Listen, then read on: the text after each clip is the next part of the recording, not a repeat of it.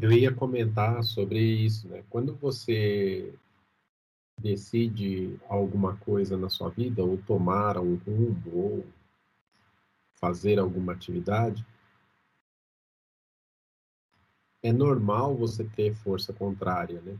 É, e normalmente você não percebe essa força contrária. Você entende que é só é, percalço diário e tal.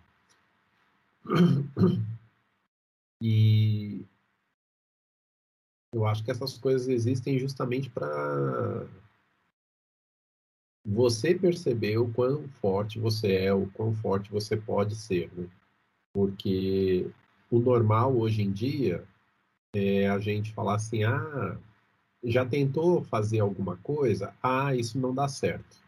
Ah, isso não, né? A, a, a nossa característica é de, de negação, primeiramente.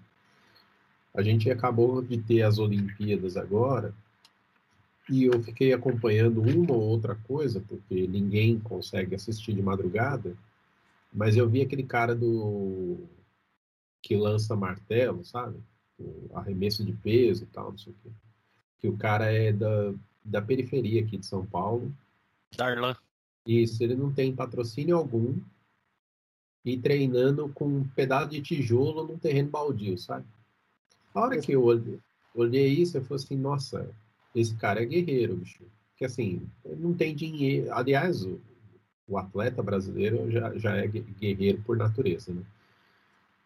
E agora a gente está em vias de fato de, de começar a Paralimpíada, que para mim é mais extenuante ainda, porque uma pessoa sem um membro ou com alguma deficiência física qualquer, e às vezes você olha aqueles atletas, você fala assim, cara, nem eu que tenho todos os membros, formação adequada, eu não consigo fazer isso.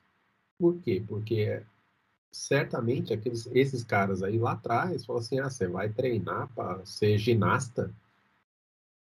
Não, cara, isso aí não dá certo, não. Particularmente, eu acho que a ginástica, a ginástica artística ela é muito cruel com, com o ser humano, especialmente com as meninas, né?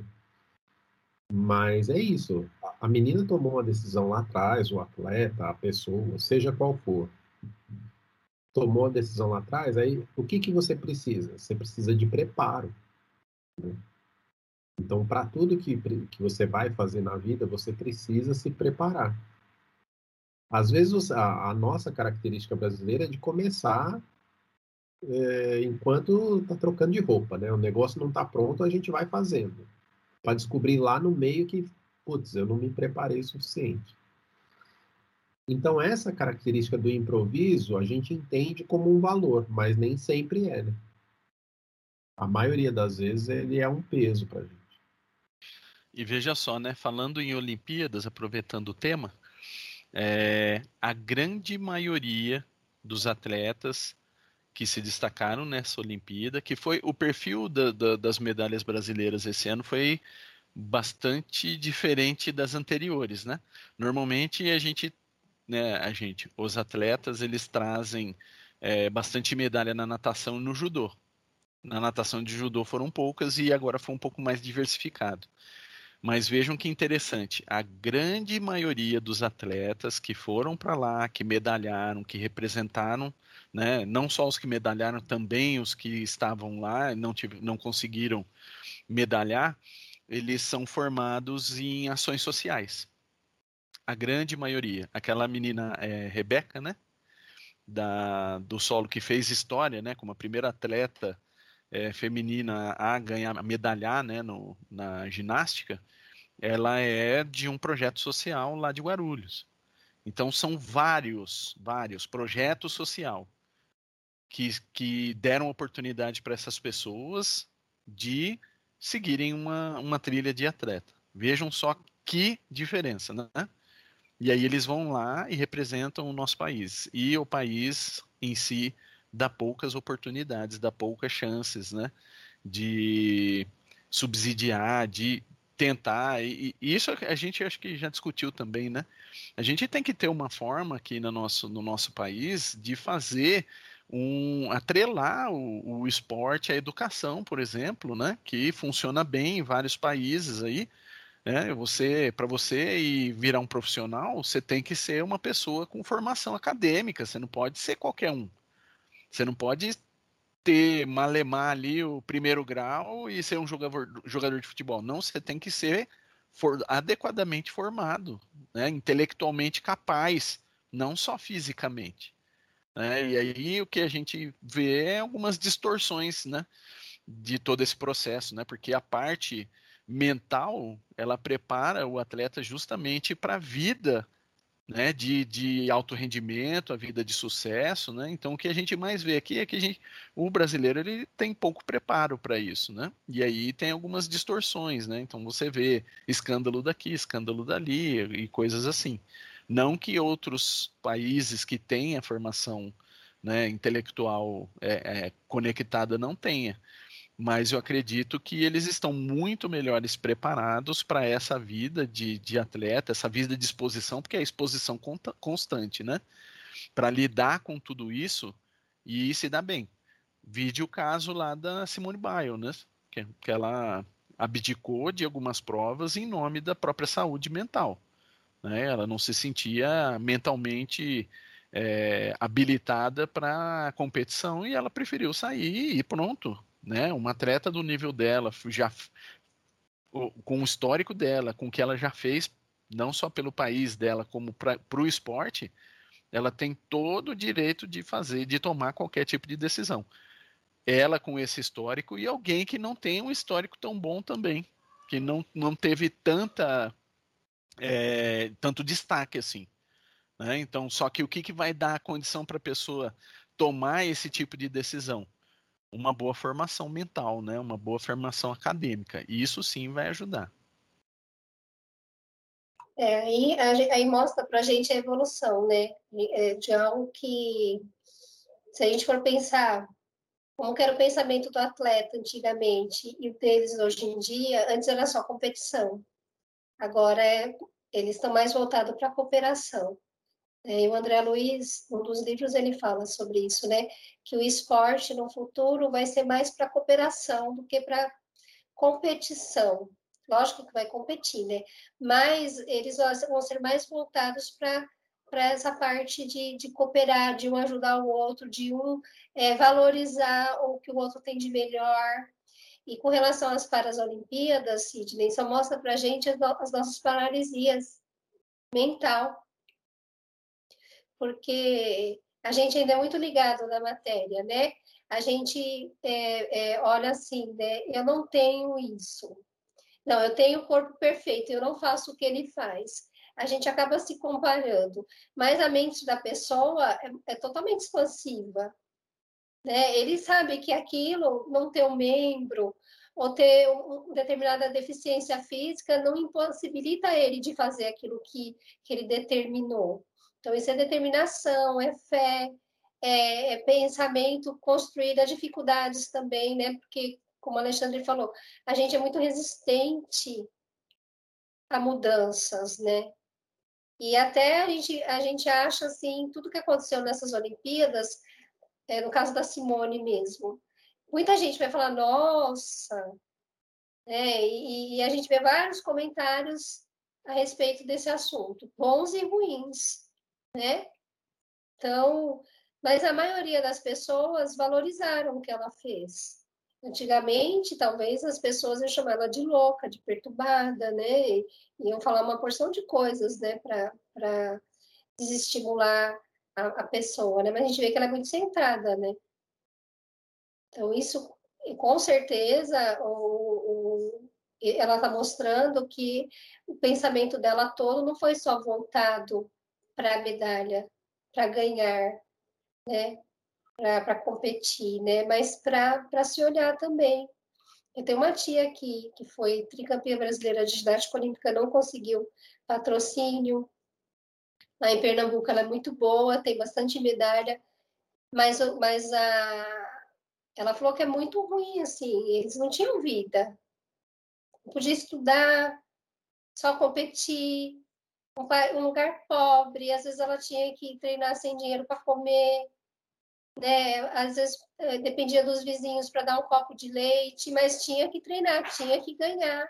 E o pensamento deles é ganhar, ganhar a qualquer custo.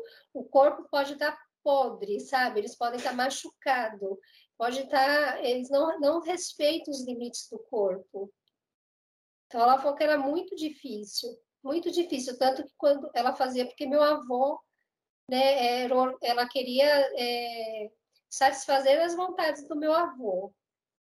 E quando meu avô morreu, ela pegou todas as medalhas dela, deu para as crianças que estavam jogando futebol na rua. Ela falou que odiava, ela não tem nenhuma foto da época. E nós fomos lá, ela não tem nada. Ela falou assim: eu fazia aquilo, mas no, no fundo eu odiava, fazia isso para agradar o meu pai. E ela foi boa, hein? Mesmo fazendo uma coisa que ela não gostava. Então, eu fiquei pensando, se ela tivesse usado toda essa energia, né, toda essa dedicação para fazer o que ela gosta, onde que ela estaria hoje? Né? Então, às vezes, é que a gente está falando do pensamento. Será que os nossos pensamentos, muitas vezes, não é só para satisfazer essa sociedade né, que a gente está vivendo? Muitas pessoas não pensam da mesma forma, mas acabam falando, comentando e abafam o próprio pensamento, os próprios sentimentos para conseguir sobreviver. A gente começou falando do pessoal lá do Talibã, né? O desespero. Mas a gente também tem esses desesperos sociais, assim. Que a pessoa, para se sentir na sociedade, ela faz qualquer coisa, sem pensar. Só para ser aceita, muitas vezes, né? E é isso que, que, voltando à primeira pergunta das emoções, né? É isso que gera frustração, depressão, ansiedade, essa porção de coisas que a gente está vendo hoje, né? Que está em alta, né? A, a, parte mental, né? A saúde mental é o que, que a gente precisa se preocupar, né? Que dizem até que vai ser a quarta onda do Covid é a saúde mental. Então, a gente tem que se preocupar com os nossos pensamentos, sim. E uma pergunta que eu coloquei aqui, né? O que o ser humano faria se pudesse avaliar o alcance dos pensamentos? Os nossos pensamentos é, não têm distância para eles. O que eu penso aqui pode chegar muito longe, né? Não é igual o som que tem um limite, ele vai longe. Então, muitas pessoas não sabem disso, porque elas, elas são responsáveis pelo que elas pensam, da sociedade, né? até quando a gente pensa negativo, a gente começa a pensar muita coisa ruim. A gente está contribuindo com os malfeitores espirituais, né? Eles utilizam dos nossos pensamentos, dessa energia negativa, para eles poderem é, é, é, ficar, é, tipo, eles se sentirem vivos, entendeu? Para fazer maldade, porque tem uma parte do livro do André Luiz, do missionário dos mensageiros, que fala da segunda morte. Eu não sei se vocês já ouviram sobre a segunda morte. Então ele fala que os espíritos malfeitores eles utilizam dos nossos pensamentos para eles é, criar um novo corpo mental. E quando uh, destrói esse corpo mental deles, porque é o que é, é o corpo que, que eles fazem para eles poderem ficar aqui entre a gente falando, cozinhando, né? Eles se sentem fortes e, e eles começam a usar isso para fazer uma porção de maldades que a gente não tem acesso, mas eles conseguem, por causa dos nossos pensamentos, eles utilizam essa energia. Igual a energia de cura, que a gente pode curar, a gente também pode destruir. Então, eles utilizam disso para fazer uma porção de coisas. E eles também constroem um corpo diferente. E fala que é, tem, um, tem uma mansão, é mansão que eles falam, é tipo uma fortaleza que é, é, os espíritos ficam lá e, e trabalham lá dentro para ajudar os outros, outros espíritos. E eles não gostam. Eles querem entrar lá dentro para poder também fazer a ruaça. Então, aí o André Luiz acha estranho, por que, que no plano espiritual tem, tipo, fortaleza, castelo e tem até aquelas bombas de... Bomba não, é, aqueles... Aí, como que chama aquele negócio que tem um negócio redondo assim, que, que antigamente o pessoal tinha nas guerras? Canhão. E aí fala que eles fazem, eh, utilizam isso porque eles têm medo. Eles têm medo de eles utilizarem aquilo e mata esse outro corpo deles. Ele fala assim, mas eles já estão mortos. Aí ele explica sobre a segunda morte, né? Se vocês quiserem entender melhor, que eu não sei explicar muito bem, tem no livro Os Mensageiros sobre a segunda morte. Mas, enfim, é tudo construção dos nossos pensamentos negativos. E a gente, às vezes, não se acha responsável por isso. A gente fica no nosso mundinho. Ah, eu posso pensar o que eu quero, ninguém sabe o que eu estou pensando, mas a gente está, ou a gente está ajudando, ou a gente está prejudicando até nessa parte espiritual, né? E o próprio físico, né? O, a, a, a, o próprio cérebro da gente, né? Mas é legal trazer essa parte do, das Olimpíadas, assim, porque a gente começa a ver como que o pensamento do atleta está diferente, né? E eles deveriam mostrar mais isso na TV. Teve tanta coisa bonita que aconteceu nessas Olimpíadas, né? Que ninguém. Como a gente está falando de padrões, que saíram dos padrões. E vai ter muitas outras coisas, né, que vão acontecer por aí para a gente observar como está o nosso pensamento, né? Então, é, voltando à pergunta, o que, que o ser humano faria se pudesse avaliar o alcance dos pensamentos? Bom, eu estou vendo aqui a 92. 92 diz o seguinte: a parte A. Todos os espíritos irradiam com igual força. É uma questão de radiação, mas enfim, a gente podia pensar que a radiação tem a ver com o pensamento. Resposta: longe disso. Essa força depende do grau de pureza de cada um. Cada espírito é uma unidade indivisível, mas cada um pode lançar seus pensamentos para diversos lados sem que se fracione para tal efeito. Aí a questão é a seguinte, não sei se vocês já viram, tudo na física cai com o quadrado da distância, né? A intensidade cai com o quadrado da distância. Uma explicação física é simples, pelo menos no, 3D, tá? Tridimensional é cai com o quadrado da distância, porque você imagina um pontinho irradiando irradia numa bola, numa esfera. E a área da esfera, depende, a superfície depende, é, a superfície de uma esfera é 4π r quadrado, r quadrado sendo a, o raio da esfera. Por isso o tal do r quadrado, que conforme vai irradiando, a, a mesma quantidade tem que ocupar uma esfera com um raio cada vez maior, mas uma área superficial que aumenta com r quadrado, então, portanto, cada ponto diminui com r quadrado. Então, por isso que não se fraciona, não existe um direcionamento, é para todos, é, é, é, é para o espaço como um todo, é uma esfera. Tá? Essa é uma das perguntas que, que, eu achei assim, bem interessante. Uma outra pergunta é a, a 662, também lá no, no livro dos Espíritos, que tem a ver com essa questão de, de, de radiação, mas aí tem a ver com a, com a oração. E aí, é, um dos, acho que é comentário do Kardec. Ele fala assim: o pensamento e a vontade representam em nós um poder de ação que alcança muito além dos limites da nossa esfera corporal. Ou seja, nosso pensamento, isso traduzindo em vontade, vai, transcende o nosso corpo, extravasa nosso corpo. Tá? Vai muito além dos limites da nossa esfera corporal. Aí ele particulariza para a prece. A prece que faz, fazemos para outras pessoas é um ato dessa vontade. Então, por exemplo, quando a gente está rezando para alguém, isso vai além da gente. Claro, direciona para uma certa pessoa, mas isso vai além. Tá? E isso irradia para todos os lados. Então, na realidade, quando a gente faz uma prece para uma certa pessoa, também a gente está colaborando quem está ao redor. Mas a, a, prece é um momento de, desse, de extravasamento, por assim dizer, de energia, de, de pensamento, de vontade. Olha que interessante. A gente citou a, os atletas aqui, a Simone Biles, como exemplo, né? É, mas no mundo corporativo isso não existe, né?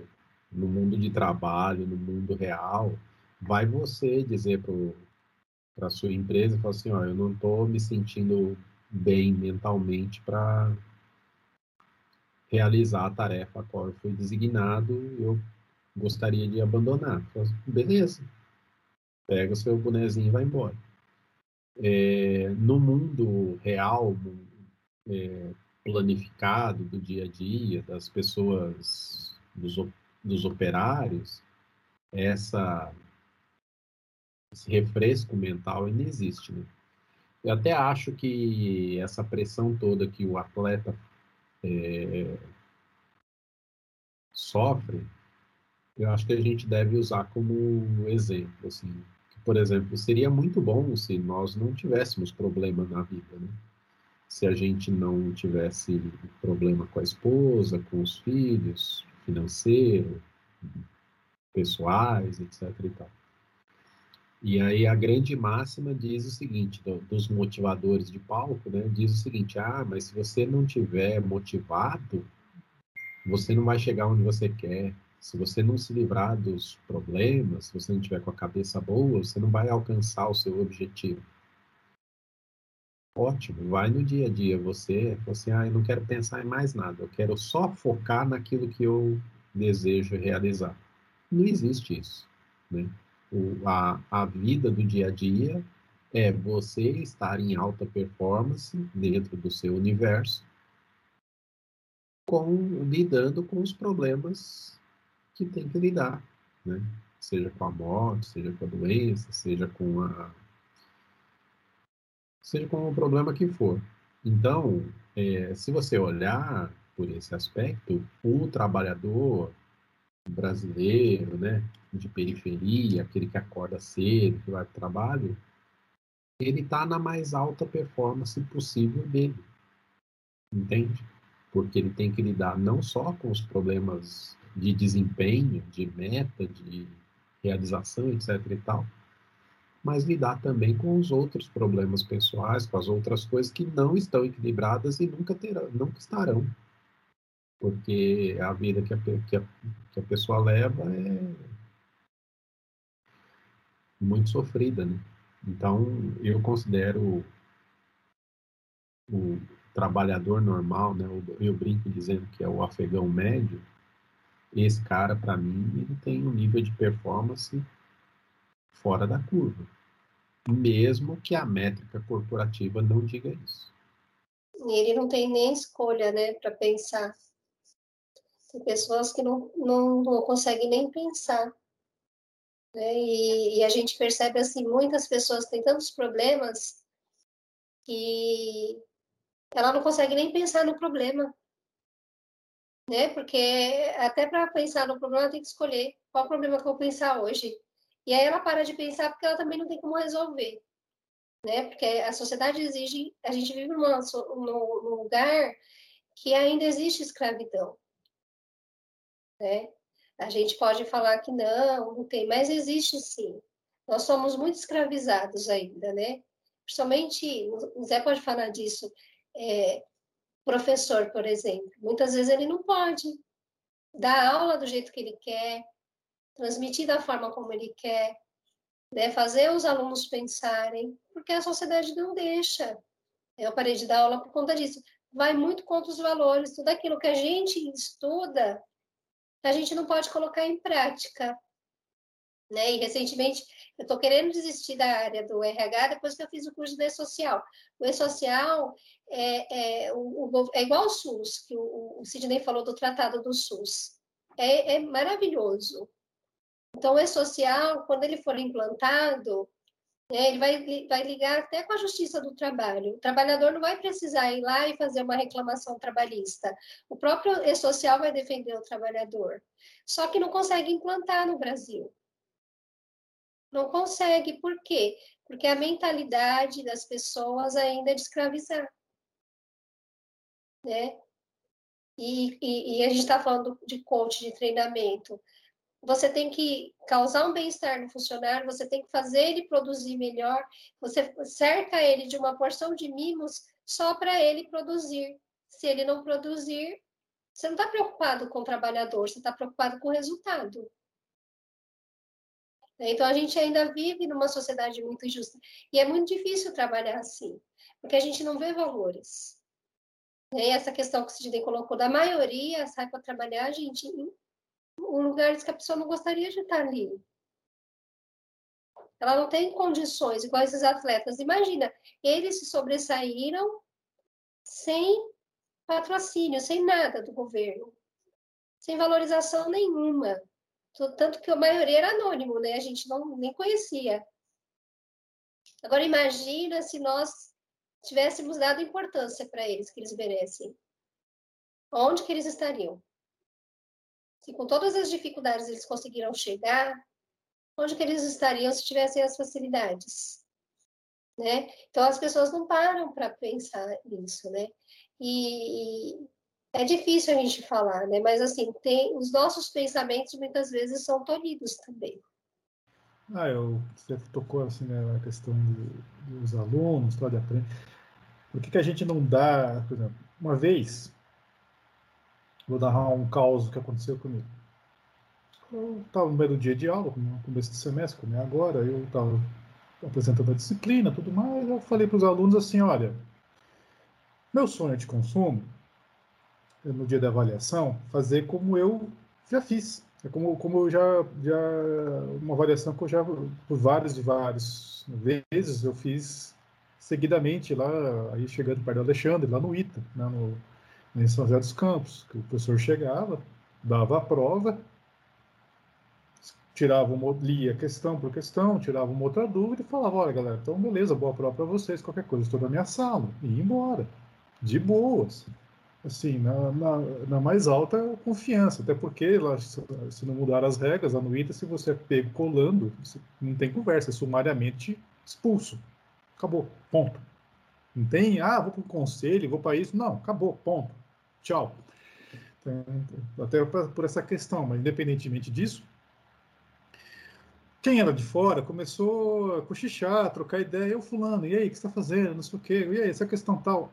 Os próprios alunos que estavam já imbuídos do espírito, assim, de cada um na sua, cada macaco no seu quadrado, cada macaco no seu devido galho, pediu silêncio. Oh, oh, gente, por favor, né? silêncio, vamos fazer a prova, nós estamos aqui fazendo a prova. E, tipo assim, os próprios alunos lá proibiram né, toda e qualquer conversa paralela, enfim, benéfico ou não. E eu, de certa maneira, resumidamente, eu contei esse caos no primeiro dia de aula, numa disciplina. Aí um aluno pediu a palavra, assim, você via né, pelo rosto, pelo tom, que ele estava sendo sarcástico, jocoso. Ah, então, professor, é assim que vai ser com a gente? Que legal, né?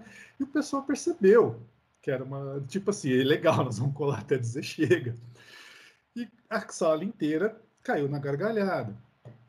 Eu esperei, eu, calmo, né? aquele dia acho que eu devia estar com o meu mentor espiritual batendo no ombro, calma, calma, relaxa. Eu esperei a, a, a sala calmar, eu falei, por essa reação que vocês acabaram de ter, que eu não, nunca vai ser aqui. Acabou assim, foi aquele silêncio. Eu nunca o silêncio falou tanto. Tipo assim, se vocês fossem um pouquinho mais maduros, eu, eu adotaria. Eu não falei, como estou falando agora, mas o recado foi esse. Por quê? O que acontece?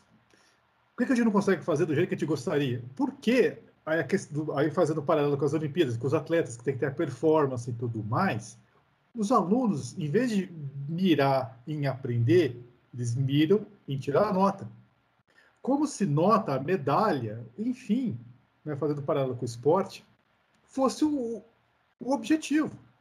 Aí a, a Carla falou, a Adélia Luiza falou, falou, olha, uma hora vai ser colaboração do esporte. Não estamos ali para competir, nós estamos ali para colaborar, co cooperar, nos divertir. Antes de tudo, tem que ser uma diversão. Que vença melhor, óbvio, né? Mas a ideia não é ganhar medalha, né? o importante é competir, teria que ser realmente importante é competir. O importante não é tirar nota. O cara que tirou 10 não significa que ele é o supra-sumo. Do mesmo modo que o cara que tirou 2, 3 foi mal, não significa que o cara é o, o, o mais imbecil do universo. Nota não, não traduz conhecimento. Só que botar isso na cabeça do jovem hoje, ou da sociedade como um todo, é extremamente complicado. Porque a gente vive, como o Sidney falou, no mundo corporativista. A gente precisa de métricas, a gente precisa de resultados, precisa de performance. Tá? Mas a Simone, que teve o peito, falou, não estou interessado, estou interessado em mim. Se eu for lá com a cabeça que eu estou, vou me arrebentar. Eu não consigo nem a outra final que talvez eu queira competir. Tá? Então, é, é, isso tem que acabar. Assim, só que botar isso na cabeça de um aluno, de que, cara, você não está aqui para tirar nota. Você está aqui para aprender. Isso é extremamente complicado para a nossa sociedade. Não sei em outros países como isso funciona, mas para a gente, hoje, é humanamente impossível.